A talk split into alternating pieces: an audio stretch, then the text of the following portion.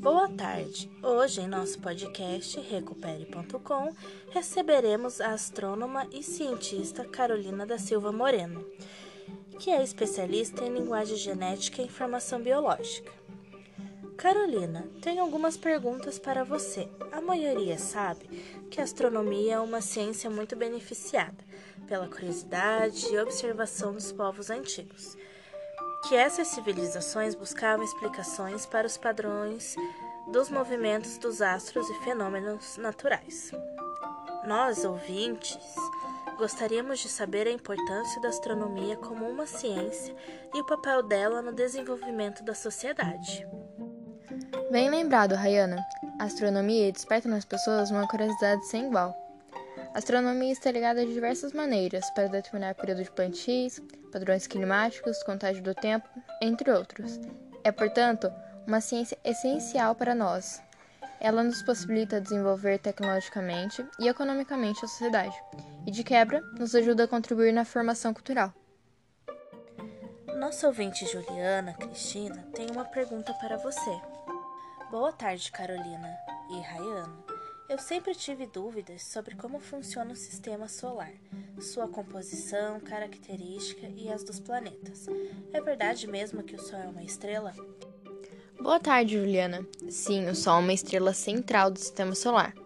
Todos os corpos do sistema solar, como planetas, entre outros, estão associados a estes corpos que giram ao seu redor. Gosto de dizer a seguinte explicação. Dividimos em dois grupos de planetas: os internos chamados de telúrios, que são Mercúrio, Vênus, Terra e Marte, que são rochosos.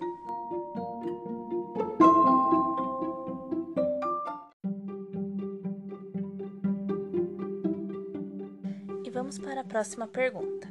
Carol, sabe me dizer se é possível nós humanos vivermos em outro planeta?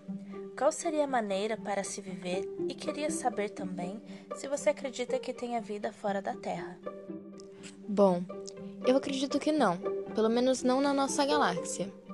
Se existissem outros planetas na nossa galáxia que tivessem as mesmas condições que o nosso, que a Terra, e esses seres extraterrestres tivessem as mesmas necessidades que as nossas, eu acredito que não, pois é comprovado que nenhum planeta, pelo menos na nossa galáxia, tenha é, nada do que nós temos na Terra. Marte está perto, tanto que temos várias empresas privadas e também a NASA é, fazendo várias, vários estudos e várias viagens para Marte, né? Pro, pro, programando várias viagens para Marte. Então, eu acredito que não, mas se esses seres existissem na nossa galáxia, eles teriam necessidades muito diferentes das nossas.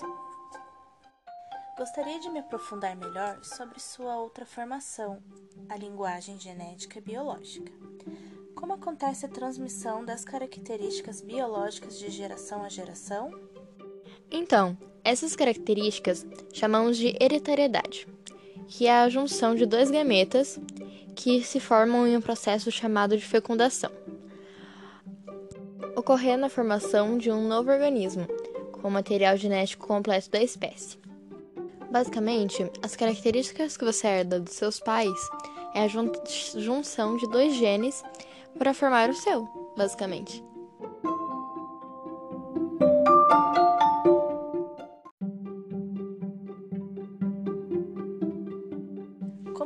Podemos ter características diferentes um dos outros?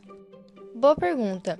Cada ser vivo tem seu próprio material genético, ou seja, cada um tem seu DNA diferente. Tenho mais algumas perguntas. Uma delas é sobre o pai da ciência genética, o Mendel. Qual a importância de conhecermos a genética e por que ela é importante para nós?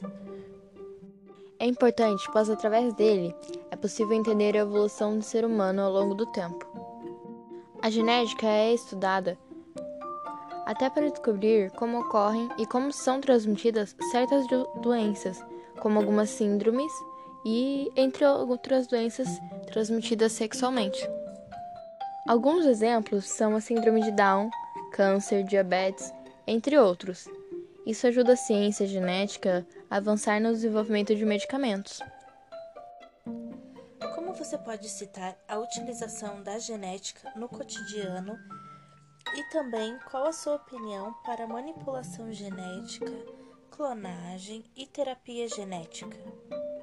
Bem, em primeiro lugar, está relacionada à nossa existência. A genética é a base do ser humano, responsável pelas nossas semelhanças e diferenças. A genética tem a ver com alimentação, por exemplo.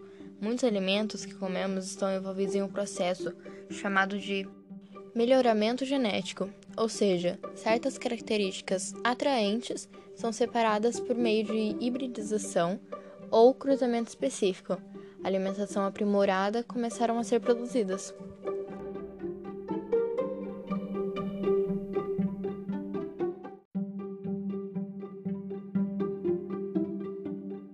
Bom, a minha opinião sobre manipulação genética, eu concordo para alimentos, na relação de melhorá-los. Ah, mas ainda assim, sou um pouco cautelosa pela questão dos agrotóxicos que são colocados nos alimentos. Minha opinião sobre a clonagem, eu não acho certo, pois você vai clonar os genes de uma pessoa de, vamos por 23 anos. E vai clonar, vai formar um bebê, vamos supor. E esse bebê vai nascer com genes de uma pessoa de 23 anos, mas ele vai ter um mês, dois meses. Ou seja, ele vai morrer na mesma idade que essa pessoa de 23 anos morreria, ou até mais cedo. Ele vai envelhecer muito mais cedo, porque todos os órgãos dele vão ser órgãos de 23 anos, não vão ser órgãos de recém-nascido, vamos dizer assim. Então eu não acho certo, pois você faria uma pessoa, tipo, viver uma vida que ela já teria um tempo muito mais curto. Então, não concordo. Em relação à terapia genética, eu também concordo muito. Ela manipula células-tronco, ajuda a desenvolver remédios, ajuda a salvar pessoas. Mas as, as células-tronco são partes muito importantes do nosso corpo e muito poderosas. E então as doações célula-tronco são muito importantes. E essa manipulação é muito, muito importante. As terapias que fazem com elas salvam muitas vidas, ou então pelo menos deixam um pouco menos dolorosa. Gostaria de agradecer a sua participação, Carolina, e você que você seja sempre bem-vindo em nosso programa. Beijinhos, beijinhos, recupere.com.